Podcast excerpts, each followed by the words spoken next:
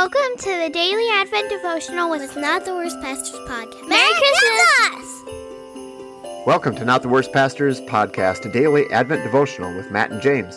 Today's song is Joy to the World, and the clause of the day is Wonders.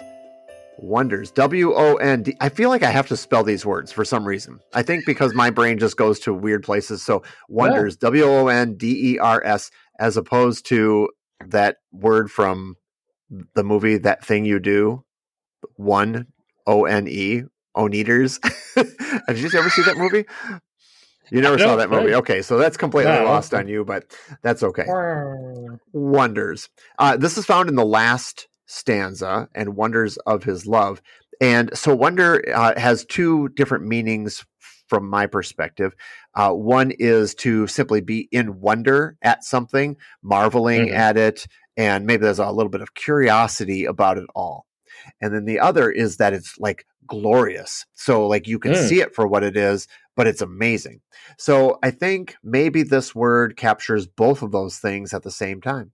He rules the world with truth and grace. Those are concepts that we don't really always just naturally understand until God reveals them to us. Uh, it talks about the glories of his righteousness, the wonders of his love. It's still a mystery how and why God loves us the way that he does. Mm, So we're good. left in wonder. But then when he does love us and we feel it and we like we we experience his love uh, washing over us, then we go, that's still pretty freaking amazing. That's that's wondrous. What wondrous Yeah. love is this? That's from another Lenten hymn, but still. So wonders. What do you got? What, you got any thoughts on that, my man? I mean, it's just like yesterday. I don't want to add too much to it because you just said that so Perfectly. so good.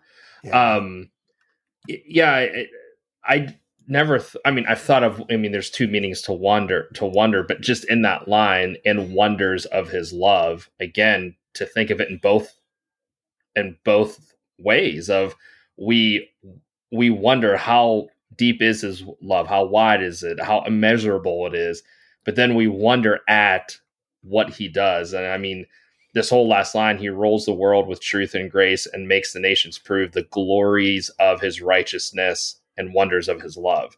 I mean that's a, that's a powerful line. And that's the fourth what would have been talked about that everybody knows the first one. And by the time you get to the last one you usually don't think about it. But right. Yeah, Yeah. i don't i i don't want to add too much more than what you said i just Okay. that, that was good I will add one more thing just about the um, the nations. Bringing the nations into this is something that I think we sometimes forget about. That God has not, while He selected Israel to be His chosen people, the purpose of them was that the world may know who He is. So Yeah. it was to use them to influence and make Himself known.